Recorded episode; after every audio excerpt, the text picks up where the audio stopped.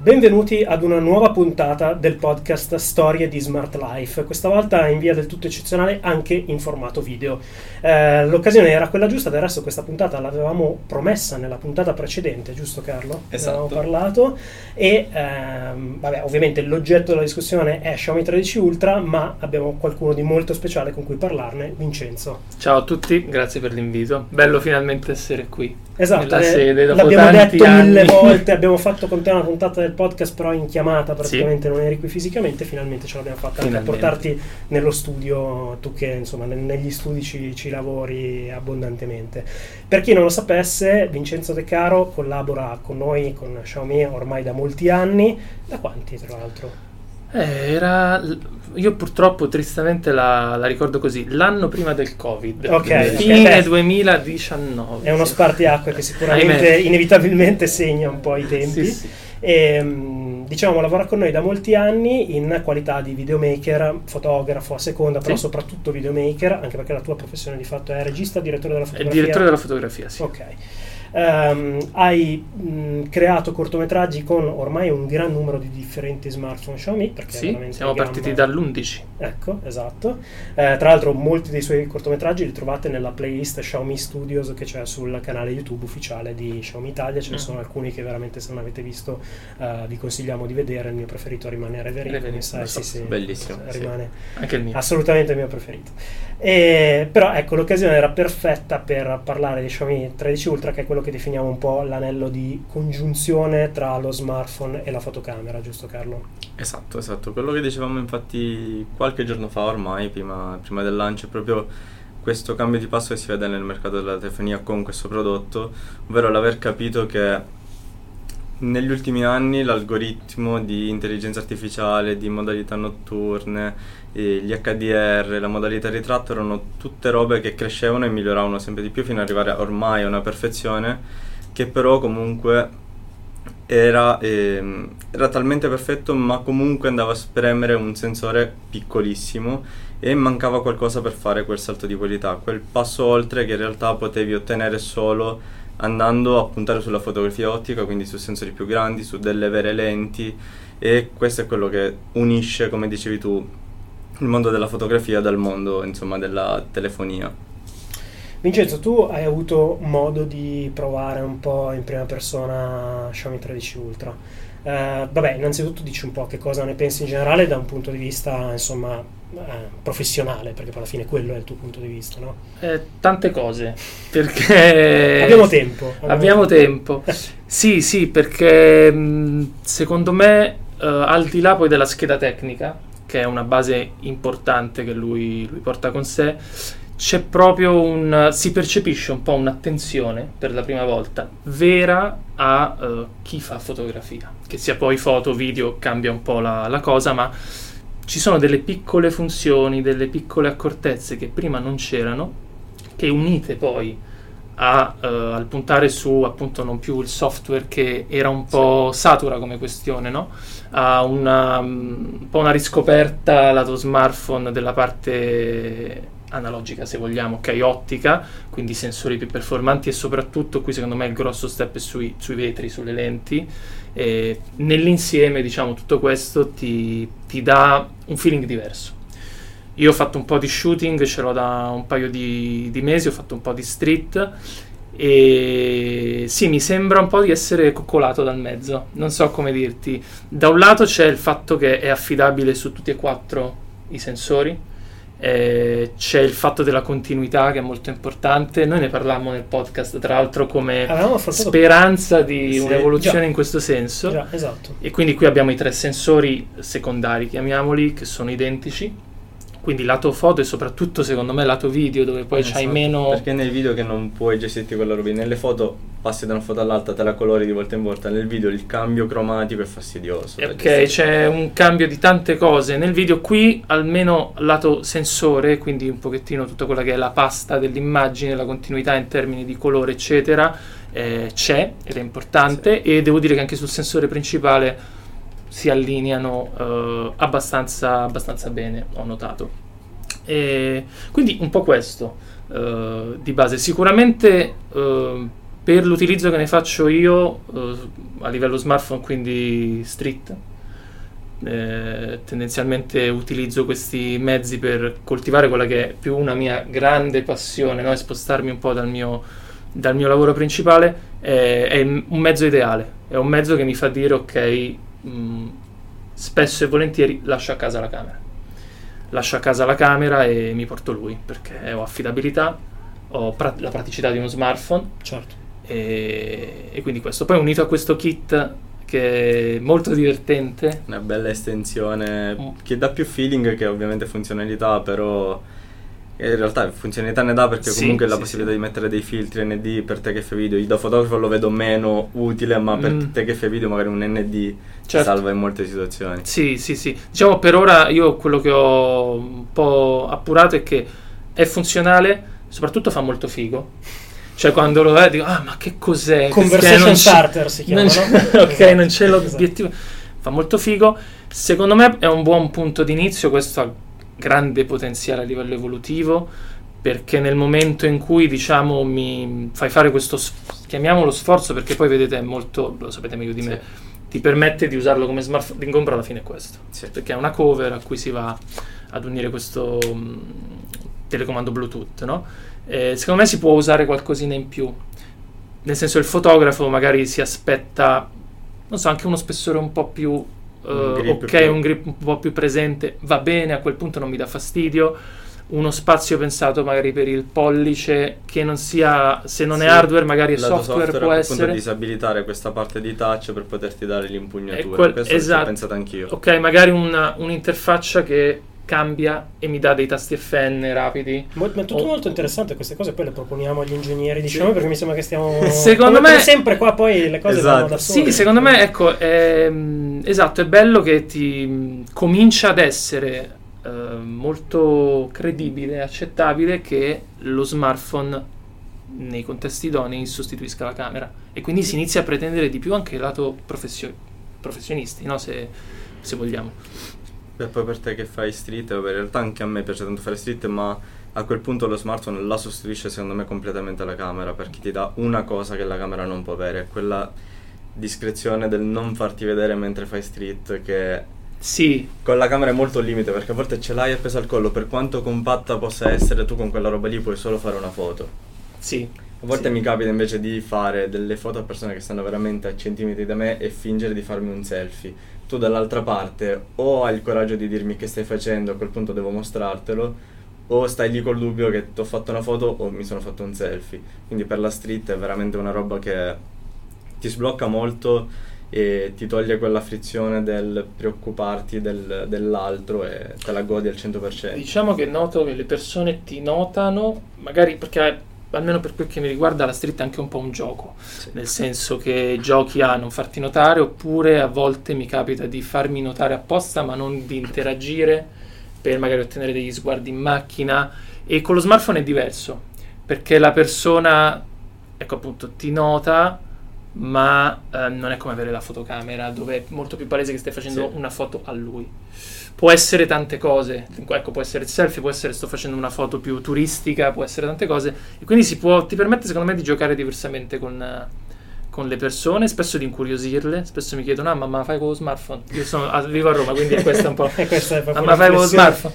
E quindi nel momento in cui decidi magari un approccio più di interazione col contesto, perché vuoi altre cose, è comunque divertente, è comunque molto giocosa come roba, e ripeto, avere poi questa affidabilità dell'hardware e un software che un po' ti coccola è bello, è stato un bel cambio, un bel passo, diciamo, dal passato rispetto al passato. Sì, e poi c'è anche stato quell'ultra raw che comunque ne parlavamo poco fa. È vero che l'hardware ha colmato molto del gap che c'è, soprattutto con le compatte, che forse ormai definisco inutili senza troppo girarci attorno, però comunque quella gamma dinamica che ti porti con l'ultra raw ti avvicina ancora di più a quell'idea di sostituisco la camera in contesti più daily, più easy. A quel punto arrivi a casa e c'hai quei file che lavori tranquillamente senza dover pensare ok, questa volta qui è troppo in ombra, devo andarmelo a recuperare, non lo posso recuperare, c'è il rumore.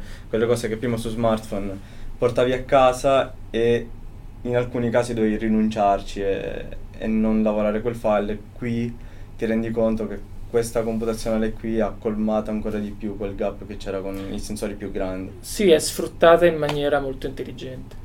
I file sono molto flessibili, non so come dirti, sia in termini di colorimetria che di gamma dinamica, di recuperi. È impressionante quando lo vedi la prima volta, abbastanza impressionante, perché sì, poi ti chiedi, io mi chiedo sempre almeno, chissà dove si arriverà, se siamo riusciti a ottenere questa roba qui, no? Sì, chissà se arriverà sulle camere questa roba qui, chissà se arriverà sulle camere, visto che sulle camere non c'è questa ancora intelligenza, questo sfruttare il software in maniera utile. A me ha stupito, e la cosa che mi ha stupito di più, guardandomi poi i file per benino e soprattutto sui teleobiettivi, perché è sempre stato il tallone d'Achille dei teleobiettivi su smartphone, è proprio la qualità delle lenti, proprio la risolvenza che loro riescono ad avere sulla texture, sul piccolo dettaglio, senza impastare nulla. No, esatto, perché a quel punto passi a lenti vere e ad avere quella risolvenza che non devi più compensare con il software, perché hai 50 megapixel ma delle lenti che per risolvenza non possono mai darti quella texture là, e lo vedi che l'immagine è vera anche nei difetti a volte della texture di una pelle sporca, insomma quelle cose che invece il software fa sparire qui le vedi, sì, o le fa sparire o le rende molto artificiose, molto insomma molto brutte, possiamo dirlo. È interessante lavorare anche con questi diaframmi. La 5x è F3, no? Sì, è un F3 che è un 120 mm, no? Sì.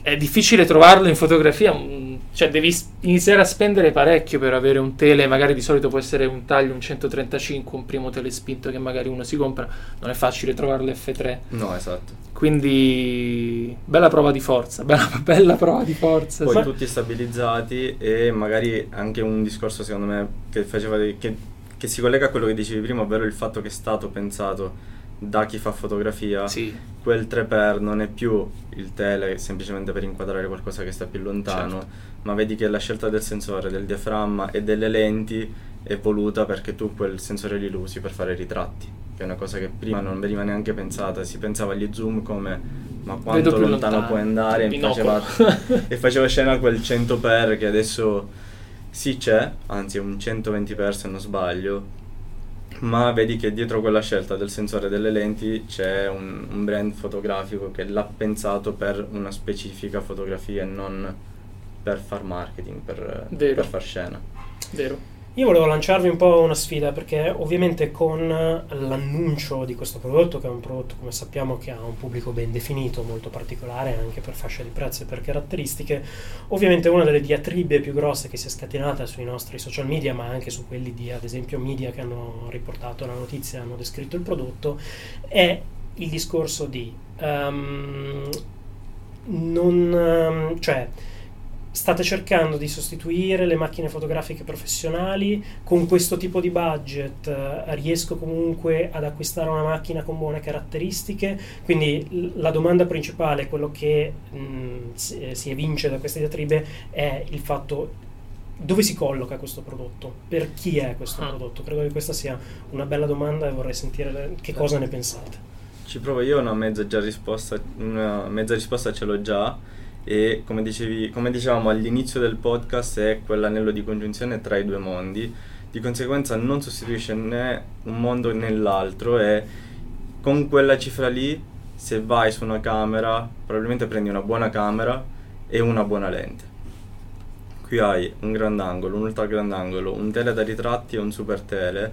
Se vuoi stare in quella cifra lì e prendere quelle quattro cose, rinunci alla qualità per forza di cosa, perché non ci rientri più nel budget, e sacrifichi la cosa più bella che rappresenta questo prodotto qua, ovvero il fatto di avercelo tutti i giorni in tasca e lavorarci senza doverci pensare e senza avere quel peso di responsabilità dei prodotti che ti porti dietro, perché devi avere uno zaino, e peso poi fisico, perché comunque avere già un super tele, il suo chiletto se lo tira da solo, più una camera, più un altro tele, più il grandangolo e l'ultra grandangolo, hai uno zaino da 5 kg tranquillamente.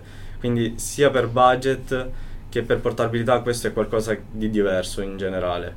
Poi è chiaro che ti chiamano per un lavoro professionale, mi chiamano per uno shooting professionale, e dall'altra parte un brand si aspetta comunque un fotografo con una camera e non porto lui a sostituzione di una camera. Certo. Però a me, che piace fare foto tutti i giorni e voglio avere sempre una camera tutti i giorni, per anni ho avuto una camera dentro lo zaino, questo sollievo di non avere 2 chili in più nello zaino, o la paura dell'avere quei 2 chili e quindi anche 2000 euro in uno zaino, mi lascia molto più libero di scattare, e anche la creatività poi ne giova, perché comunque ti senti senza quei freni, insomma, quelle frizioni di cui parlavamo prima. Certo. Tu come la vedi? Sono d'accordo, e sì, diciamo che è molto presto per parlare di sostituzione, semmai se ne parlerà. È anche vero che nessuna camera è adatta a fare tutto, no? Certo. Quindi sicuramente ha un suo spazio molto importante, perché appunto versatilità, questa compattezza, questa qualità, ed è anche uno smartphone,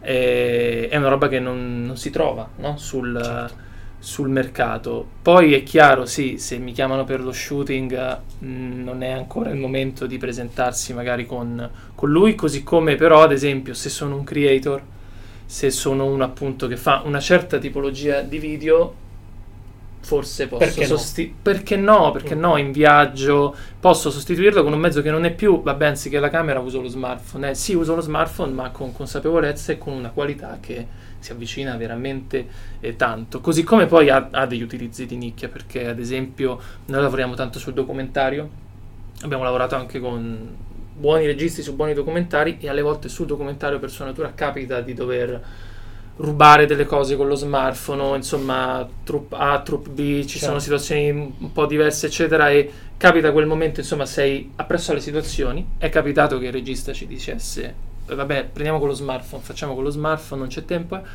e se io ho questo e sono un operatore che ha anche conoscenza del mezzo, che non lo accende, fa modalità auto, capito, che spesso è un disastro perché sul lato video croppano, sono già stabilizzate, so anche usarlo, e qui ho motivo di saperlo fare perché l'hardware c'è, alzo il livello del risultato, sto comunque usando uno smartphone con i vantaggi dello smartphone, dove magari mi rapporto con la persona intervistata in maniera diversa, quella roba rubata viene diversa rispetto a la camera, comunque è meccanica per sua natura, certo. La cinepresa non ne parliamo, ma anche una camera normale, e quindi lì, ecco, una piccola nicchia, il documentario, un po' il parallelo della street in fotografia, se vogliamo, no? Quando devi rubare il lato umano delle cose, dove funziona molto, certo. E avere un mezzo così è super figo. Ci sono dei piccoli spunti del mondo professionale dove secondo me inizia ad avere molto senso. Ovviamente poi anche nella fotografia di studio io ho visto delle cose che ad esempio avete fatto meravigliose, se lo sfrutti ha perfettamente senso. È un po' il mondo del lavoro che non è pronto a questo, e effettivamente adesso è ancora un po' una forzatura, però ha un suo spazio nel mondo, secondo me, creator, alza di tanto l'asticella, e ad esempio queste cose che vi dicevo, può essere il documentario rubato, può essere la street, sicuramente a livello fotografico c'è tutto da guadagnarci, grosso modo, da un mezzo del genere, no? Quindi capisco che il prezzo è impegnativo, è anche vero che questa fascia dei super top esiste, questo è un super top, esatto. Certo. L'unica cosa che gli dà motivo di esistere è la camera, nel senso che vengono chiaramente. Ed è bello vedere che c'è un upgrade, che non è soltanto ti metto una camera in più, fine di base, perché poi si continua a puntare su quello che finora ha sempre funzionato, del software super, no? Ma no, ti do una roba che spendi, la devi sapere anche usare, devi pure impegnarti per sfruttarla bene, e secondo me ha molto senso. È un po' lì il bello, no? Diventa anche, questo è il discorso che abbiamo fatto già più volte, cioè può diventare un abilitatore, se uno ha o pensa di avere una passione per la fotografia, tenendo presente ovviamente che è un investimento di un certo tipo, ma questo può essere un passo che una persona decide di fare per capire se quella passione effettivamente anche esiste, per studiare, per imparare, con un qualcosa che, come dicevamo prima, se si dovesse prendere tutto questo potenziale in formato fotocamera, ovviamente andando poi ad avere dei risultati superiori, su questo non c'è dubbio, però tutto questo potenziale in formato fotocamera richiede altro che un grosso investimento. Sì, ma anche perché se poi entri nel mondo delle camere, secondo me, mi ricordo anche io quando ho iniziato, non è facile, però nel momento in cui inizi a investire, devi investire bene, perché certo. No, il mezzo dipende, dipende cosa vuoi fare, ma spendi il mezzo conta, ma devi spendere. Sì, certo. Il mezzo conta, e guarda, in fotografia quando spendi poco rischi di portarti a casa roba veramente brutta.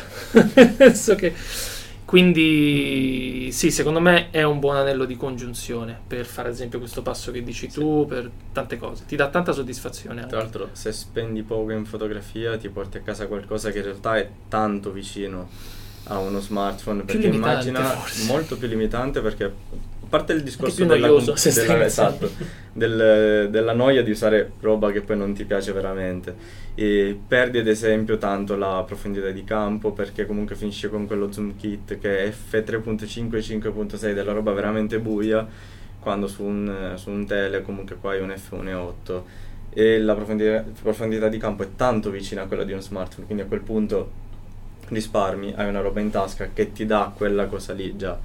E se devi andare a spendere su camere, devi spendere, come dicevi, devi spendere. Me io do questo consiglio, se qualcuno vuole iniziare. Adesso non so, secondo me conviene riflettere bene sui primi investimenti, se si vuole fare di questa passione un lavoro, intendo anche in questo senso. Beh, forse si colloca lì, cioè come dicevi tu, se vuoi fare qualcosa devi spendere, ma a volte non lo sai ancora se lo vuoi fare, e a quel punto lo smartphone può essere quel qualcosa che ti dice ok, non è solo una passione, voglio andare oltre, o magari di fotografia non ne so, vorrei saperne, ma non voglio appendermi una camera al collo perché magari mi formalizza stare in giro con una camera al collo, ti dà comunque una responsabilità diversa, invece con uno smartphone sei più libero di sperimentare, di studiare, e qui per la prima volta alla fine hai tutto, perché comunque sì, un comparto di focali completo, ma hai poi un diaframma che ti fa studiare cosa vuol dire avere un diaframma meccanico, hai una lente tele f1.8 che ti fa capire cos'è una profondità di campo in un ritratto, cioè hai tutti quegli elementi che poi ti fanno studiare fotografia e lì capisci. Esatto, sì, stimola. È vero che lo smartphone ti stimola tanto la creatività, nel momento in cui è uno smartphone, anche se adesso sta diventando davvero una camera che telefona, sì. A questo livello, però cambia sia che tu stia facendo col lato video, i film che facevamo con Xiaomi Studios, sia che tu stia facendo street, c'è un qualcosa di diverso che non so spiegare rispetto ad avere la camera, ma poi se investi su questo come primo passo ti porti anche avanti mentalmente, secondo me, perché si va, e se si andrà in questa direzione inevitabilmente vedo, ed è sacrosanto, che c'è un blocco di professionisti che chiaramente fanno più fatica ad accettare questo mezzo, ed è anche giusto così, ma allo stesso tempo se rappresenta una parte di futuro, tu mentalmente in qualche modo ti porti avanti perché è un mezzo che secondo me si affermerà sempre di più lato fotografia. Tu Vincenzo hai fatto anche delle prove con il lato video? Già? Poco. Ti riservi di farle? Mi riservo di farle, sì. Degli Xiaomi mi è sempre piaciuto, siete stati, io parlo di voi in terza persona, ma vabbè. Siete stati tra i primi a mettere il log, mi ricordo, sì. Che diciamo è migliorato nel tempo, perché poi il log entri in un mondo molto delicato dove basta poco a fare i danni, sia se non lo sai utilizzare, sia se il log che ti propongono magari è un po' acerbo, però è interessante come mi sembra sia migliorato, spero di vederlo anche sugli altri sensori poi più avanti, per ora va sul sensore principale, ed è comunque un bel passo, perché lato video è un po' lo stesso discorso del RAW, se vogliamo, quindi poi è una lavorabilità che non è magari quella reale di un log di una camera, ma che comunque c'è, sì. Mentre i video di uno smartphone al momento, questo non l'ho ancora provato, magari certo, cambierò idea, certo.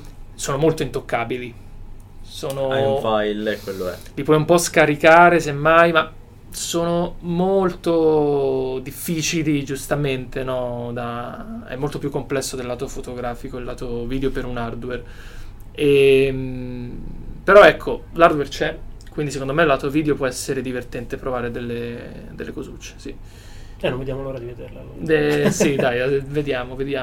Non so che chicca, forse questa le LUT mi dicevi? Sì, anche le LAT, scusa, perché vabbè, poi mi massacrano. Puoi portare le LAT in fase di registrazione log, quindi avere quella preview appunto di color, È chiaro che poi il file sarà un log non colorato ed è solo una preview, però è una preview, ma deve essere così, esatto, sì, no, perché altrimenti non è più un log. Sì, perché in log tu ci giri ma non ci puoi fare reale riferimento, no? No. Sul set devi sempre avere una LAT o quantomeno un monitor che ti propone, poi dipende che cosa stai facendo. C'è anche la modalità regista che ti permette di vedere quello che stai registrando già su un monitor esterno collegato in wifi. Oltre, vabbè, al supporto USB-C 3.2. Le mie preghiere. Tanto ti faccio vedere, ce l'ho qua. Dopo anni di... Si possono nominare app di terze parti? Dopo anni di Filmic Pro, invece adesso c'è... Hai la tua interfaccia con questa opzione per... Quindi io mando l'uscita a un monitor col wifi? Col wifi, o se non sbaglio anche con l'USB-C 3.2 che quindi all'uscita video. Qui esce all'uscita video, sì, ok. Ora che non faccio più gli Xiaomi Studios mi mettono le cifre. No, bellissimo, davvero bellissimo. Sì, come interfaccia tra l'altro è diversa rispetto al classico, hai da questa parte le lenti. È più carina, qua hai sceglito la tua risoluzione. Insomma, col fuoco 24, hai un'assistenza a fuoco?